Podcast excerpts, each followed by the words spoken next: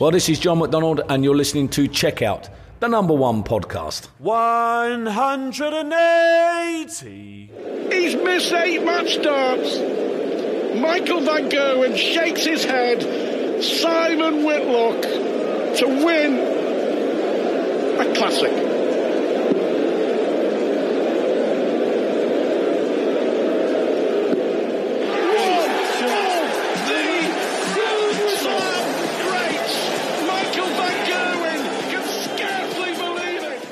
Sonntag, der 22. November 2020, ein historischer Dartstag, der uns noch lange in Erinnerung bleiben wird. Vier Spiele, 121 Lecks und am Ende eines langen Tages wirft Simon Whitlock zum dritten Mal in Folge Michael van Gerven aus einem Major-Turnier.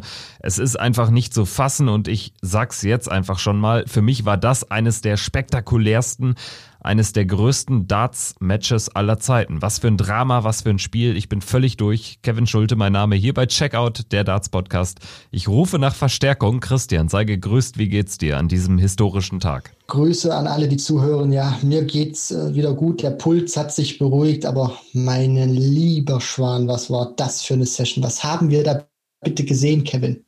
Ja, ganz genau, dass du die, die gesamte Session ansprichst. Also 121 Lecks von 124 möglichen. Alleine das spricht ja schon Bände. Dass äh, die Partien dann bei ähm, ja, einer solchen Anzahl an Lecks eine gewisse Dramatik annehmen würden, ist auch logisch.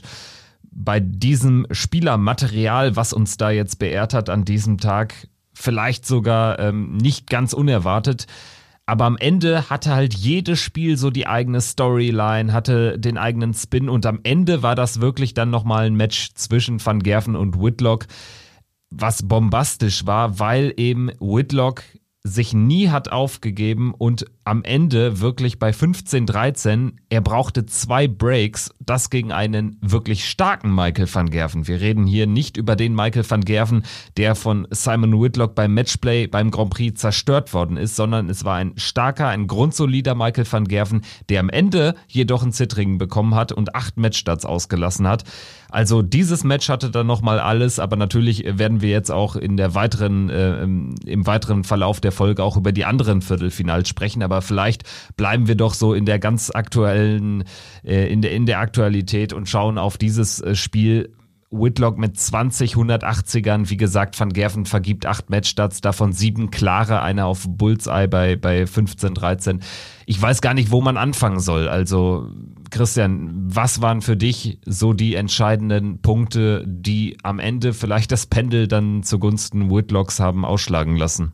Ja, das ist tatsächlich eine sehr gute Frage, Kevin. Also, es war tatsächlich so, im gesamten Verlauf hat es für mich wirklich nie, nie darauf hingedeutet oder nie ist vielleicht das, das falsche Wort.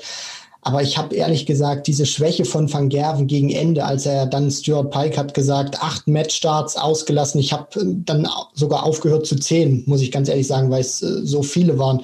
Aber was mich wirklich beeindruckt hat, das war zum einen natürlich, dass, dass Whitlock 180er reingeworfen hat. 20 Stück waren es am Ende. Also äh, manche sammeln Briefmarken. Simon Whitlock wirft 180er nahezu aus, aus äh, Spaß und Laune. Also das war wirklich schon große Klasse. Und vor allem, er hat diese Maximums ja auch unter Druck dann kreiert, in dieser absoluten Crunch-Time. Das hat mich sehr beeindruckt vom, vom Wizard. Und äh, was mich auch beeindruckt hat, ist, dass, dass Whitlock wirklich so zäh geblieben ist ist, Kevin. Also der ist ja im gesamten Match nahezu immer hinterhergelaufen. Das war ein vollkommen anderer Start, vor allem auch in die Partie, als wir das beim Matchplay oder beim Grand Prix erlebt haben. Da hat ja Whitlock es geschafft, früh sich eine Führung herauszuspielen. Und hier war es komplett anders. Van Gerven gewinnt die erste Session mit 3 zu 2. Whitlock spielt zwei High Finishes. Und dann läuft er eigentlich oder kriecht dieses gesamte Match hinterher und kommt dann gegen Ende der Partie wieder ran, 12 zu 12 und selbst als dann Van Gerven die 146 zum 15 zu 13 ausknipst, hat Whitlock immer weiter gebissen, der hat einfach weiter gespielt, der hat an sich geglaubt. Und das ist auch eine Eigenschaft, die hätte ich Whitlock vor einem halben Jahr oder besser gesagt, als, ähm, als der, der Lockdown dann stattfand, also im März besser gesagt, dann äh, nicht zugetraut und äh, vor einem Jahr oder zwei schon gar nicht. Und was er da wirklich geschafft hat, über 31 Lecks nahezu immer hinterher zu, äh, hinterher zu spielen und dann Van Gerven äh, im letzten und entscheidenden Leck auch wenn es ein bisschen glücklich ist, klar, aber Whitlock muss das dann auch erstmal machen und das hat er sich erarbeitet. Das war wirklich ganz große Klasse, dass er nie aufgegeben hat, immer gekratzt hat, gebissen hat, bis zum Ende an sich geglaubt hat und am Ende ist er dann auch belohnt worden. Das einzige Mal im Match, wo er in Führung gegangen ist, war das 31. Leck zum 16-15 und das sagt alles aus. Und ich äh, fand ganz schön, dass du jetzt nochmal so dieses stetige Hinterherhecheln beschrieben hast, denn äh, darauf wollte ich auch so ein bisschen hinaus. Man kann natürlich jetzt erst mit den 20 180ern, einem All-Time Grand Slam Rekord, den Simon Whitlock da aufgestellt hat, reingehen in die Analyse oder aber mit diesen eben acht verpassten Matchstarts von Michael van Gerven. Aber dieser unfassbare Wille von Simon Whitlock, nie abreißen zu lassen und da dann auch immer, wie häufig hat er bitte schon den letzten Dart genutzt, um dann noch ein Doppel äh, äh, zu erwischen? Seine Doppelquote insgesamt gar nicht so hoch. Das war gar nicht mal so ähm, kompromisslos, wie zum Beispiel beim Matchplay, als dann Whitlock auch 5-0 vorne lag oder beim Grand Prix, als er kaum Leck abgegeben hat in, äh, im Set-Modus im Viertelfinale beim Grand Prix da war er einfach kompromisslos gegen einen an den Abenden auch schwachen Van Gerven, jetzt gegen einen starken Van Gerven, gar nicht so kompromisslos gewesen, aber immer mal wieder sich ein Leck geschnappt, nie dann so richtig stark in Rückstand geraten, dass man an so eine Aufholjagd gegen einen starken MVG gar nicht mehr denken kann. Das wäre dann bei zum Beispiel äh, zur dritten Pause. Geht Van Gerven damit 10-5 in Führung, ist das Match wahrscheinlich vorbei, sag ich. Aber Whitlock holt sich da dieses wichtige letzte Leck vor der Pause zum 9 zu 6 und das war dann auch nochmal wichtig, dass er da immer dran geblieben ist ähm, und dann bei 12-12 zum ersten Mal ausgleicht. Ab da war es dann natürlich ein offenes Spiel. Dann kassiert er aber im 28. Leck dieses Break zum 13-15 und danach dachte ich, also jetzt muss es Michael van Gerven nach Hause bringen, vor allen Dingen, weil er eben dann auch äh, noch zweimal Anwurf hatte, aber das ist wirklich insofern eine heroische Leistung, eine tolle Leistung von Simon Whitlock, van Gerven ein drittes Mal in Folge aus einem Major-Turnier zu werfen und das vor allen Dingen gegen einen starken van Gerven was ja auch letztendlich so das war, was ähm, Whitlock im Interview bei Sky Sports im Nachhinein angesprochen hat. Ich glaube, dieser Sieg bedeutet ihm nochmal deutlich mehr als die Erfolge beim Matchplay und beim Grand Prix.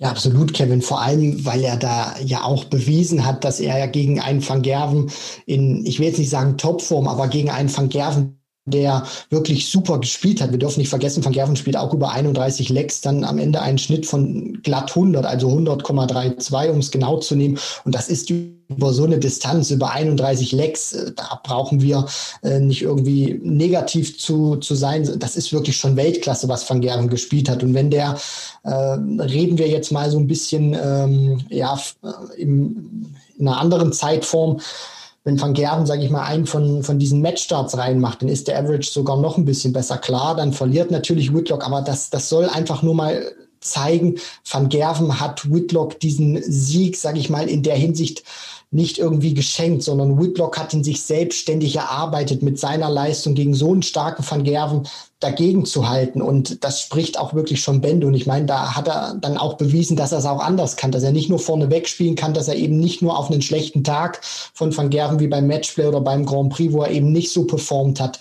The Green Machine, dass er eben auch Van Gerven ähm, da bezwingen kann und äh, trotzdem immer wieder beißt. Und ich fand auch, weil du das ja angesprochen hast, dieses Interview bei Sky Sports, da fand ich auch noch eine ganz andere Passage sehr interessant, äh, weil Whitlock natürlich auch gefragt wurde. Er hat jetzt dreimal hintereinander oder dreimal bei einem großen Major-Turnier, so ist es, äh, glaube ich, besser gesagt, Van Gerven jetzt rausgenommen, die noch Nummer eins der Welt. Wie das dann nach der WM aussieht, müssen wir mal gucken, was eigentlich so sein Geheimnis ist, weil Whitlock performt, seitdem die Darts wieder nach dem Lockdown zurück sind, bei großen Major-Events sehr, sehr gut. Und äh, ich fand auch wirklich sehr interessant, dass er gesagt hat, er hat aufgehört, Darts zu schauen, sondern er, er, er schaut nach eigener Aussage kein Darts mehr, sondern spielt nur noch, konzentriert sich nur noch auf sein Spiel. Und das klingt für mich auch logisch, weil wenn du keine Darts mehr schaust, dann äh, orientierst du dich auch nicht mehr dran. Dann siehst du plötzlich nicht mehr, wie ein Gervin Price ein 110er Average spielt oder Peter Wright oder Dimitri Vandenberg einen neuen Grand Slam Rekord, sondern du hast einfach im Kopf, du hast super trainiert und weißt auch einfach nicht, wie die anderen in der Hinsicht gespielt haben oder drauf sind. Das ist vom psychologischen und vom men mentalen Aspekt ist das, äh, finde ich, äh, ein sehr interessanter Punkt, wo man äh, vielleicht auch drüber diskutieren könnte, ist das jetzt schon wieder, äh, sage ich mal, oder kann das auch ein Erfolgsrezept vielleicht auch für, für andere Spieler sein, für die es nicht so lief, einfach zu sagen, ich gucke kein Darts mehr, weil dann weiß ich auch nicht mehr, wie mein Gegner spielt und dann gehe ich auch ein Stück weit unvoreingenommener und ohne Druck in eine Partie. Also das äh, hat mich auch schon beeindruckt, dass Whitlock äh, zu zu solchen Mitteln greift und es scheint tatsächlich gewirkt zu haben, weil was er gezeigt hat jetzt auch in dieser Partie, das ist einfach grandios und es bleibt dabei, er ist einfach in diesem Jahr das Kryptonit von Michael van Gerven. Und ich fand auch ganz interessant, was er zur Corona-Pandemie, zum Lockdown gesagt hat. Er ist nicht der erste Spieler, der sagt, der reflektiert und sagt, diese Phase hat mir geholfen, letztendlich, das Spiel nochmal auf ein neues Niveau zu bringen, vielleicht auch, wenn man jetzt über Simon Whitlock redet, auf ein altes Niveau zurückzuholen. Und da spreche ich über, über Dimitri Vandenberg, über einen Devin Peterson, Dirk van Dijvenbode. Das sind alles Spieler, die durch diesen Lockdown profitiert haben und seitdem wie ausgewechselt spielen. Und ähm, das ist ja jetzt auch kein One-Hit-Wonder mehr. Peterson ist in der absoluten Elite-Klasse angekommen. Van Dijvenbode erreicht beim Grand Prix Finale. Whitlock spielt das zweite Major-Halbfinale in Folge ähm, nach, dem, nach dem Grand Prix. Und ähm, das finde ich sollte man auch nochmal hervorheben. Ne? Also das äh, ist jetzt das x-te Mal, dass ein Spieler genau das ähm, nach draußen auch äh, preisgibt, dass ihm das geholfen hat und Dementsprechend wird da schon was dran sein, davon bin ich überzeugt. Bevor wir, finde ich, äh, zu, zu den anderen Viertelfinals kommen sollten, sollten wir vielleicht noch äh, ein, zwei weitere Sätze über Michael van Gerven ähm, sprechen, der am Ende bei 580ern steht. Klar, bei den 140 plus hat er Vorteile, weil er natürlich häufig auch runtergeht auf die äh, Triple 19 oder oben zur äh, Triple 18 wechselt. Letztendlich aber auch da der, der Vorsprung, was das Scoring betrifft, marginal am Ende muss man sagen, Michael van Gerven ist insofern noch von der alten Form etwas entfernt, würde ich einschränken, als dass er im Scoring mit einem Simon Whitlock aktuell nicht mitgehen kann, weil 5 gegenüber 20, das ist schon ein klarer Unterschied und letztendlich Simon Whitlock nicht über eine kompromisslose Doppelquote im Spiel geblieben und am Ende der Sieger geworden, sondern eben über das Scoring. Und das ist ähm, auch eine wichtige und spannende Erkenntnis, finde ich, nach diesem Spiel. Ich habe ja dann auch noch ein bisschen den Kollegen von Sky Sports gelauscht und ich fand diesen Punkt, den Wayne Mardell da gesagt hat, auch sehr interessant, der ja auch diese Partie dann nochmal analysiert hat. Und äh, ich finde, er hat in einem Punkt recht, dass äh, Van Gerven momentan nicht auf diesem Niveau ist. Du, du sprichst ja diesen 180er-Vergleich an. Van Gerven wirft 5, Whitlock wirft 20. Also wenn wir mal diese Differenz dann addieren, wie viele Punkte Whitlock alleine mehr gemacht hat, in, in diesem 180er-Vergleich, dann ist das natürlich schon ein, ein Riesenvorteil und zeigt äh, dann natürlich auch Glock immer wieder gute Möglichkeiten dann auf Doppel herausspielen konnte. Äh, wo ich Wayne Marvel dann auch wirklich übereinstimme, ist, äh, dass Van Gerven sehr viele Hunderter Aufnahmen wirft oder sehr viele Aufnahmen mit einem Triple. Er es dann aber nicht schafft, teilweise dieses äh, Triple 20 Feld zum Beispiel dann auch in einer Regelmäßigkeit aufzufüllen, wie er das äh, noch im Jahr 2018 oder 19 gemacht hat oder dann auch eben einen Dart nicht noch den zweiten folgen lassen kann in die Triples oder dann Triple 19 also das ist, finde ich, dann schon ein Punkt, da hat äh, Wayne Mardell recht und das ist vielleicht dann auch so ein, so, ein, so ein Spiegelbild, den man erkennen konnte in diesem Match auch gegen Whitlock. Ich finde, Van Gerven hat hat gut gespielt, aber es hat dann dieser Kevin, ich hatte so den, den Eindruck, Van Gerven hat Probleme gehabt, ganz besondere Momente zu erschaffen oder ganz besondere Momente zu kreieren, um Whitlock dann eben noch deutlicher unter Druck zu setzen, weil du hast das angesprochen. Whitlock war vom Scoring her immer wieder da und hatte auch Möglichkeiten, äh, Lecks zu gewinnen, die dann Van Gerven am Ende zugemacht hat. Also wir reden ja jetzt hier nicht nur drüber, dass äh, Van Gerven ihm, sage ich mal, noch hat leben lassen durch acht Matchstarts. Whitlock hatte in diesen 31 Lecks äh, viel viele, viele Möglichkeiten, äh, die, die Partie vielleicht auch sogar ein Stück weit höher zu gewinnen. Also das ist natürlich ein Punkt, den man dann noch sehen muss. Und was mir einfach gefehlt hat, ist, Van Gerven hat super gespielt, aber es haben, haben diese ganz großen Highlights gefehlt, Kevin. Dieses wirklich, ich werf mal Back-to-Back 180s oder spiel mal wirklich drei, vier Lecks hintereinander, wo ich nach neun Darts auf einem Finish bin. Das hat mir einfach gefehlt. Dieses krasse Scoring war nicht da und konstant Hunderter zu werfen, gewinnt am Ende eben des, am Ende des Tages eben keine Grand Slam Viertelfinals. Simon Whitlock im Halbfinale gegen José de Sousa. Für Whitlock wird es insofern jetzt ein ganz entscheidender Abend natürlich, um so ein bisschen auch diesen Van Gerven-Flug zu besiegen. Er hat Van Gerven dreimal in Folge jetzt rausgenommen. Bei den vorangegangenen Major-Events, wo ihm das gelungen ist in diesem Jahr beim Matchplay, ist er danach gegen Gary Anderson im Viertelfinale beim Matchplay ähm, ausgeschieden und beim Grand Prix im Halbfinale an Dirk van Dijvenbode gescheitert, da dann ganz schwach gespielt. Mal schauen, wie er jetzt gegen De Sousa auftritt.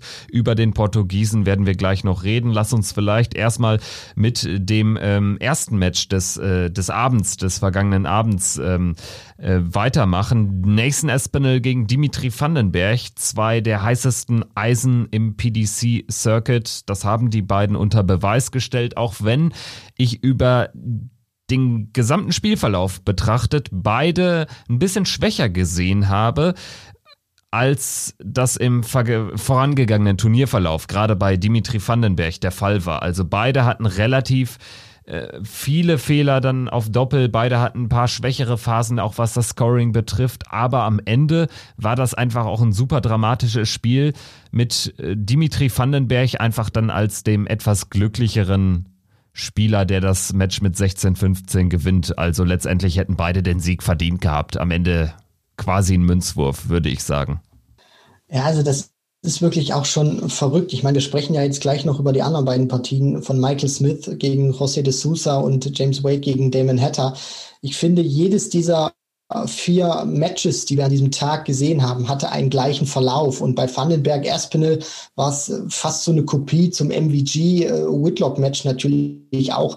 Äh, Dimitri kann zu Beginn direkt eigentlich zweimal breaken oder hat die Möglichkeit und verpasst unter anderem da natürlich auch 100, äh, die 144 und äh, Espinel ist dann derjenige natürlich, der dann aus der ersten Session hervorgeht, gewinnt die mit 3 zu 2 und kann dann irgendwann natürlich auch eine Lücke reißen auf 9 zu 6. Und dann ist es wie im, im Whitlock-Match, Dimitri läuft hinterher, schafft es dann aber natürlich, diesen Rückstand wieder umzubiegen und führt dann plötzlich selber mit 14, 12 hat dann allerdings auch Probleme, dass er auf seinem Lieblingsdoppel, Doppel 18, dann in einer ganz entscheidenden Phase drei Fehler macht und 36 Punkte mit drei Darts nicht löschen kann. Und dann war Nathan Aspinall unter Druck da, knipst da die 72 aus, einen nur auf Tops, aber hat dann das Problem, dass er dieses Entscheidungsleck überhaupt nicht gut spielt. Und da hat Dimitri Vandenberg natürlich dann die äh, besseren Nerven gehabt und man hat das ja dann auch so ein bisschen am Lächeln von Nathan Aspinall gesehen, äh, als er dann mit seiner letzten Aufnahme bei diesem Grand Slam noch eine 180 wirft, so, so nach dem Motto, ja,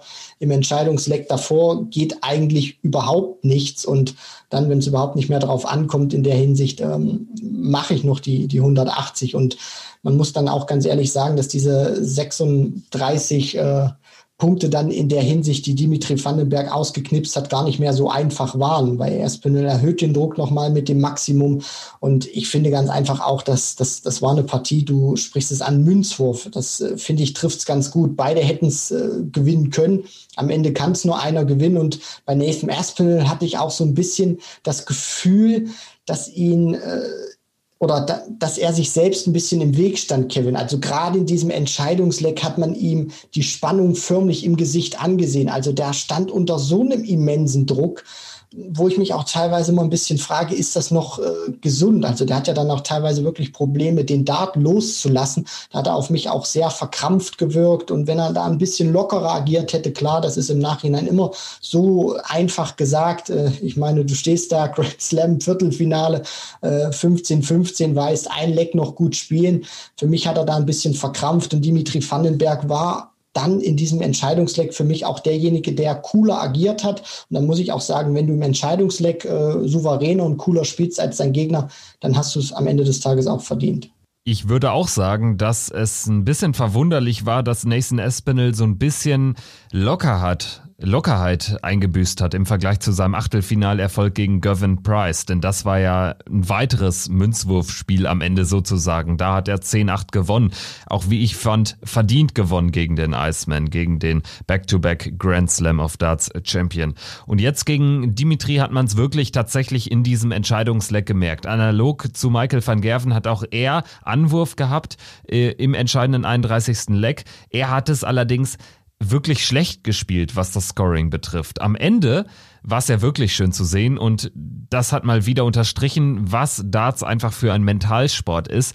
Man merkt ihm regelrecht an, er hat in dem Moment abgeschlossen und dann purzeln die Darts in die, in die Triple 20. Es wird eine 180, er stellt sich von 216 runter auf die 36 gibt Dimitri dann noch ein bisschen Druck mit, der nutzt dann aber die Chance, macht das Match aus und gewinnt und bei Nathan Espinel ja, sind ja fast schon ein paar Tränen geflossen am Ende. Also ich glaube auch, ein bisschen mehr Lockerheit, das ist natürlich einfach äh, gesagt, wäre da zuträglich gewesen. Am Ende ist es aber Dimi, der sein nächstes Halbfinale erreicht, hat ja das Matchplay gewonnen in diesem Jahr und könnte einen weiteren Major-Triumph einstreichen.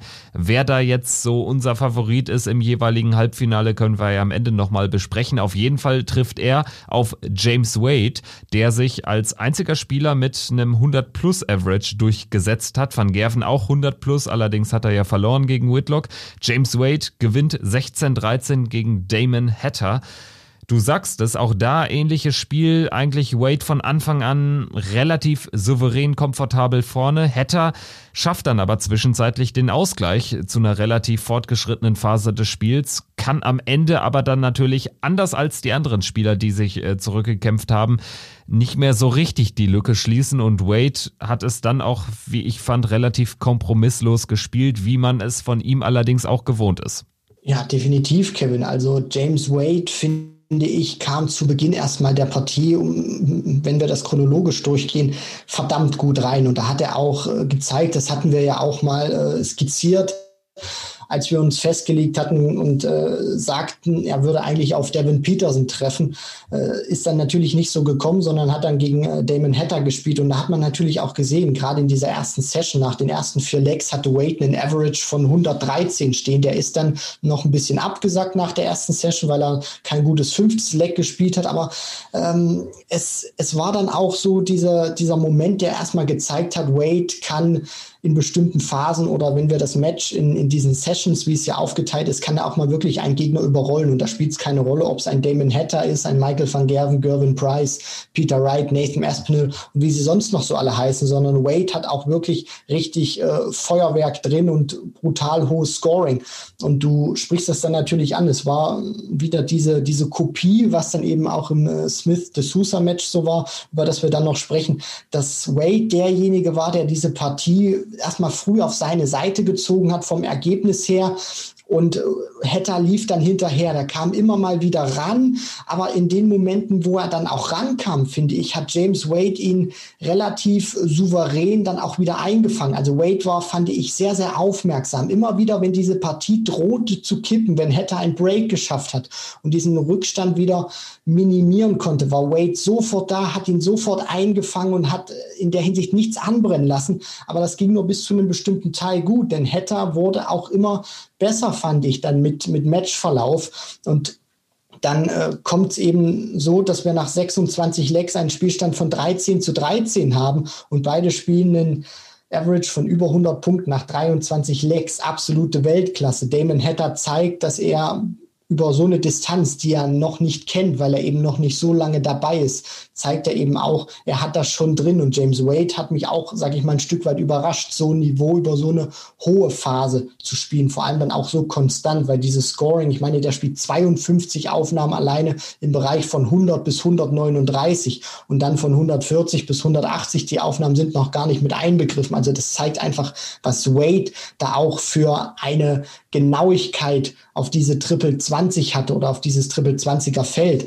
Und am Ende ist es dann nach dem 13 zu 13 holt sich Wade dann noch drei Lecks in Folge, weil ich finde, er hat es gegen Ende konsequenter gespielt als Hatter und hat vor allem dann auch seine Erfahrung ausgespielt, die ich glaube, James Wade ist auch einer da drin, Kevin, der, wenn du in, in solche Crunch-Time-Momente kommst, natürlich gewinnt er die nicht immer, aber Wade weiß ganz genau, weil er eben so lange dabei ist, gerade gegen solche äh, ja unerfahrenen Leute noch wie Damon Hatter in so einer Phase eines äh, Major-Turniers, wie er sich zu verhalten hat, was er spielen muss, äh, wie er auch mit der Körpersprache agieren muss und weiß ganz genau, wenn ich den äh, Shot jetzt treffe oder die Aufnahme mache, dann tue ich meinem Gegner ganz besonders weh. Und für mich hat dann auch gegen Ende die Erfahrung von James Wade eine ganz äh, ausschlaggebende Rolle gespielt. Ja, insofern, als dass er einfach locker bleibt. Und das äh, gewinnt, glaube ich, James Wade häufig Partien. Und das war jetzt auch gegen Damon Hatter der Fall. Damon Hatter hat am Ende eben nicht mehr so richtig dieses Tempo mitgehen können, diese High Scores hinlegen können. Insofern James Wade verdienter Sieger 16 zu 13 trifft auf Dimitri Vandenberg am heutigen Montagabend im Halbfinale. James Wade übrigens der einzige Spieler, der als gesetzter Akteur noch im Rennen ist. Auch das zeigt, was das für ein herrlich beklopptes Dacia ist. Wären da doch nur noch Zuschauern, sonst wäre alles normal. Aber gut, man kann nicht alles haben. Schauen wir noch auf das erste Viertelfinale, was äh, stattgefunden hat. Am Nachmittag, am frühen Nachmittag, Michael Smith an Nummer 4 gesetzt, ausgeschieden gegen äh, José de Sousa. In der Gruppenphase hat Smith noch mit 5-2 gewonnen. Jetzt hat er einen ganz schlechten Start hingelegt. 2 zu 8 stand es zur zweiten Pause. Dann allerdings hat der Bully Boy so richtig aufgedreht. Sechs Lecks in Folge gewinnen können. 8 zu 8 Ausgleich. 10-10 stand es dann zwischenzeitlich ab da ja, hat sich das Spiel so die Waage gehalten. Jeder hatte so ein paar Momente. Am Ende gewinnt De Sousa 16-14 und ich sage, er gewinnt das Ding verdient, weil er für mich derjenige war, der im Vergleich zu Michael Smith sogar noch viel mehr ausgelassen hat. Also gerade in der Phase nach dem 8-2 darf er eigentlich gar nicht dieses 8-8 kassieren. Ja, Smith hat da durchaus äh, was draufgepackt. Allerdings, De Sousa hat nicht wirklich abgebaut. Er hat einfach nur kein Doppel getroffen. Und insofern war für mich José De Sousa über die 30 gespielten Lecks doch der bessere Mann. Das war gleich zu Beginn dieses Viertelfinaltags eine richtig äh, sexy Partie. Die war eng, die war spannend, die war umkämpft, die hatte einen tollen Verlauf, was am Anfang, du sprichst das ja an, gar nicht wirklich so darauf äh, hingedeutet hat. Äh, José de Sousa führt 8 zu 2. Michael Smith wird, äh, wie die Engländer immer so schön sagen, outplayed. Also er wurde praktisch ausgespielt von, äh, vom Portugiesen und er kam auch vom Scoring her gar nicht gut rein. Der wirft seine erste 180 im zehnten Leck. Und das ist ja bei Michael Smith auch, finde ich, immer so ein großer Indikator, wo du dran messen kannst, wie gut ist sein Spiel, wenn du dann immer wieder auf seine 180er schaust. Und da kam eben lange nichts. Und er dreht ja dann auch diese Partie und schiebt diesen Lauf weil José de Sousa, und da sprichst du einen ganz äh, wichtigen Punkt an, den man nicht vernachlässigen sollte. So gut wie der Bully Boy dann auch reinkam, José de Sousa hat ihm die Tür geöffnet, lässt beim Stand von 2 zu 8 erstmal 68, ähm, lässt die Möglichkeiten auf der Doppel 2 aus und Michael Smith knipst dann die 68 Punkte aus und kommt dann immer wieder besser rein. Der hat dann auch das Gefühl mehr gehabt oder besser gefunden, die Höhe für das Triple, äh, für das Triple 20 Feld und hat dann auch viele 180er geworfen im im, weiteren Matchverlauf. Aber José de Sousa konnte diesen Lauf dann zum, zum 7 zu 8 vor allem dann erstmal, wo er dann wieder richtig nah rankam, nicht unterbrechen, weil den Punkt sprichst du richtig an, Kevin, er eben diese Möglichkeiten auf Doppel nicht genutzt hat, um Smith eben im Gegensatz zu James Wade bei Damon Hatter eben gleich wieder eine mitzugeben und diesen, dieses Gefühl dann gar nicht erst erzeugen zu können, jetzt bin ich richtig drin im Spiel oder jetzt bin ich wieder richtig dran an meinem Gegner. Das war eben in, in dieser mittleren Phase, dann nach der dritten Session, äh, überhaupt nicht so. Und was mir dann aber auch gut gefallen hat, ist, dass José de Sousa sich dann immer wieder Lex noch greifen konnte. Also Smith hat dann so gewirkt, als würde er diese Partie immer mehr auf seine Seite ziehen können. Aber de Sousa hat so, nachdem Smith diesen Lauf geschoben hat, immer wieder einzelne Lecks holen können. Und so ging es dann eben mit 10 zu 10 äh, in, in die letzte Unterbrechung. Und danach war es dann eben so, da konnte sich keiner mehr richtig an, absetzen. Und ich finde, Am Ende ist Michael Smith natürlich an José de Sousa gescheitert, aber auch ein Stück weit an sich selber. Er hatte die Möglichkeiten da nochmal gehabt gegen Ende, wo er unter anderem 102 Punkte verpasst oder die Doppel-12 da nicht ausknipst. Und das ist dann eben so dieser Punkt gewesen. Ähm, weshalb er seine Aufholjagd starten konnte. De Sousa traf die Doppel nicht und am Ende war es dann eben so, Smith patzt und De Sousa nutzt die Möglichkeiten und steht zum allerersten Mal in seiner Karriere in einem Major Viertelfinale. Und es kann ja noch gut und gerne weitergehen. Sein Gegner Simon Whitlock im Halbfinale am heutigen Montagabend. Also Whitlock gegen De Sousa, Wade gegen Vandenberg. Jetzt stellt sich natürlich die alles entscheidende Frage, wer macht es? Wer zieht erstmal ins Finale ein und wer holt sich am Ende das ganz große Ding? Das sind sicherlich vier Spieler, mit denen man jetzt nicht unbedingt hat rechnen können. Natürlich, De Sousa hatten wir jetzt immer schon auf der Rechnung, aber das ist natürlich auch immer eine Frage, wie sehr bringen es diese formstarken Spieler dann auch vom Floor auf die große Bühne. De Sousa hat zum ersten Mal überhaupt ein großes Viertelfinale gespielt. Also insofern, das unterstreicht so ein bisschen, ähm, dass es manchmal auch sehr lange dauert. Wir kennen Menzo Suljovic natürlich und seine Entwicklung. Auch er hat lange gebraucht, bis er dann mal so ein großes Halbfinale, ein großes Finale oder dann auch äh, wie damals den Champions äh, League-Titel geholt hat. Ähm, Christoph Ratajski, auch ein Spieler, der das im Tank hat, der immer noch auf so ein Ergebnis wartet. Also De Sousa ist es ja sogar relativ frühzeitig gelungen. Whitlock ist, äh, ist kein Spieler mehr, den man immer in äh, so einem äh, Viertelfinale oder Halbfinale erwartet.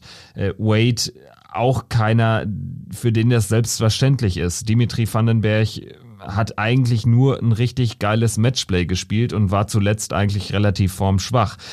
Alles jetzt Makulatur Hast du zwei Favoriten oder fällt es dir ähnlich schwer wie mir bei diesen beiden Halbfinalbegegnungen, ohne dass da jetzt ein Price mit noch dabei ist, ohne dass dann Van Gerven noch mit dabei ist, ohne dass dann noch ein Peter Wright mit dabei ist? Es fällt mir wirklich verdammt schwer, Kevin, da jetzt einen oder zwei äh, herauszufiltern, wo ich sage, yo, die machen es, weil es sind einfach, du sprichst das ja an, vollkommen unterschiedliche äh, Herangehensweisen oder Voraussetzungen für diese Halbfinals. Whitlock hat jetzt abermals wieder eine große Möglichkeit, in ein Major-Finale einzuziehen und er muss jetzt auch zeigen, nachdem er Van Gerven geschlagen hat, dass er jetzt auch dieses Match danach bei einem Major-Turnier erfolgreich bestreiten kann. Dann hast du mit José de Sousa ein, für den diese Distanz oder diese dieses ähm, Vordringen in solche Bereiche bei einem Major-Turnier vollkommen neu ist. Der wird jetzt zum zweiten Mal hintereinander, also innerhalb von zwei Tagen oder innerhalb von 24, 48 Stunden, um es jetzt mal so zu sagen, ähm, nein, Quatsch, innerhalb von 24, 36 Stunden oder so, aber auf jeden Fall von einem Tag auf den anderen wird er jetzt äh, zweimal äh, Partien spielen von Best of 31 Legs. Das, das kennt der nicht und ich bin auch wirklich gespannt, wie er damit umgeht. Bei seinem allerersten Match gegen Michael Smith hat er das hervorragend gemeistert. Jetzt hoffe ich natürlich auch, dass er nicht einbricht, dass er das natürlich auch halten kann. James Wade hat jetzt abermals wieder eine große Möglichkeit, sich ein Major-Turnier zu holen. Er hätte es damals gegen Scott Waits 2010 schon gewinnen können. Vielleicht holt er sich jetzt jetzt zehn äh, Jahre später tatsächlich diesen Titel, den er eigentlich hätte schon längst in seiner Tasche haben müssen. Da bin ich gespannt, ob er vor allem auch dieses Niveau, was er ja an den Tag gelegt hat gegen Damon Hatter, nochmal spielen kann. Dimitri Vandenberg, sein Viertelfinale war jetzt qualitativ das schlechteste von, von seinen Matches, die er bislang gespielt hat, aber er ist durchgekommen und das ist am Ende des Tages das, was zählt. Und da bin ich jetzt natürlich auch gespannt, wie er gegen Wade spielen wird, weil Wade ist ein ausgepuffter Hund, der wird sich von Dimitri Vandenberg nicht aus der Ruhe bringen lassen. Also das sind wirklich vier unterschiedliche Spieler, die sind sehr unterschiedliche Typen und ich bin auch wirklich gespannt, welche äh, Voraussetzungen sich dann am Ende durchsetzen wird. Aber einen richtigen Favoriten habe ich nicht. Aber da du mich natürlich gefragt hast, Kevin, möchte ich gerne noch einen nennen und sage ganz einfach James Wade, weil ich finde, der, der wirkt für mich so, er ist reif dafür oder er, er wirkt für mich einfach am reifsten und mein Freund aus Portugal, José de Sousa. Also ich äh, tendiere auch mittlerweile zu James Wade, weil ich glaube, dass er derjenige ist von allen vier im Halbfinale, der am wenigsten Kräfte gelassen hat in diesem schon jetzt sehr kräftezehrenden Turnier mit fünf Partien, mit Gruppenphase, allem Pipapo. Und ich glaube, das könnte am Ende den Ausschlag geben, weil hinzu kommt, er ist der eindeutig erfahrenste Spieler ja in dieser späten Stage eines Turniers. Simon Whitlock, beste Zeiten sind auch ein bisschen her. Er spielt ein fantastisches Jahr 2020, aber ich äh, weiß nicht, ob er jetzt wirklich diesen ganz großen Titel noch im Tank hat, dass er ein weiteres Match auf diesem Niveau spielt. Denn wir dürfen nicht vergessen, er hat ein eigentlich sehr schwaches bis mäßiges Achtelfinale gegen Adam Hunt gespielt. Und ähm, so ein bisschen beschreibt es auch so, so seine seine äh, Laufbahn zuletzt, dass er selten über, über mehrere Tage hat spielen können auf diesem Niveau. Und äh, das war ja zum Beispiel auch beim Grand Prix so, als er Van Gerven rausnimmt im Viertelfinale und dann ein ganz schlechtes Halbfinale gegen Van Dijvenbode spielt.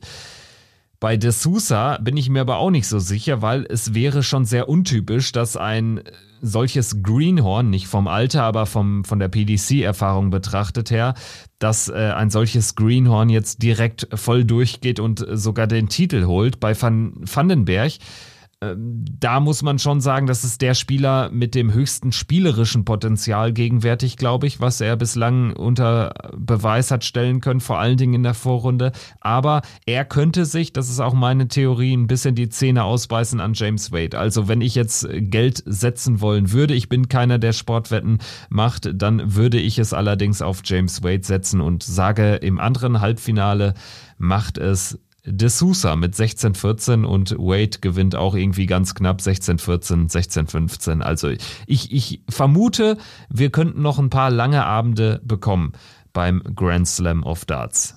Definitiv. Also ich hoffe, dass es wieder lang und schmutzig wird. Das war ja äh, wirklich schon an, an diesem Sonntag, das war extrem dirty, was wir da gesehen haben. Aber es hat mir auf jeden Fall gefallen, dass wir so eine Intensität in diesen vier Spielen hatten. Und wir melden uns dann nach dem Finale am Mittwochmorgen wieder mit einer ausführlichen Analyse der Halbfinals und natürlich dem Endspiel beim Grand Slam, schauen dann auch voraus auf die Players Championship Finals, die dann am nächsten Wochenende schon sind. Und dann findet ja auch noch die Weltmeisterschaft statt, auch unter besonderen Vorzeichen. Dazu soll es übrigens heute am Montag Informationen geben. Wir gehen davon aus, dass jetzt endgültig bekannt gegeben wird, wann das Turnier und wo das Turnier stattfindet und ja, wie die vergebenen oder wie die verbleibenden internationalen Qualifikationsstartplätze gegebenenfalls aufgefüllt werden. Darüber informieren wir natürlich auch auf unseren Social Media Seiten von Checkout der Darts Podcast. Einfach abonnieren und gerne auch mit uns in Kontakt treten, zum Beispiel über eine Instagram Direktnachricht. Wir beantworten da nicht immer sofort alle Anfragen, die reinkommen oder alle Nachrichten. Das sind äh, gerade nach solchen Abenden manchmal auch zu viele, aber wir geben uns da Mühe, euch schnellstmöglich zu antworten. Danke euch fürs Zuhören. Danke dir, Christian, für diese nächtliche Folge nach diesem wahnsinnigen Tag in Coventry beim Grand Slam. Wir hören uns. Macht's gut. Bis dahin. Tschüss.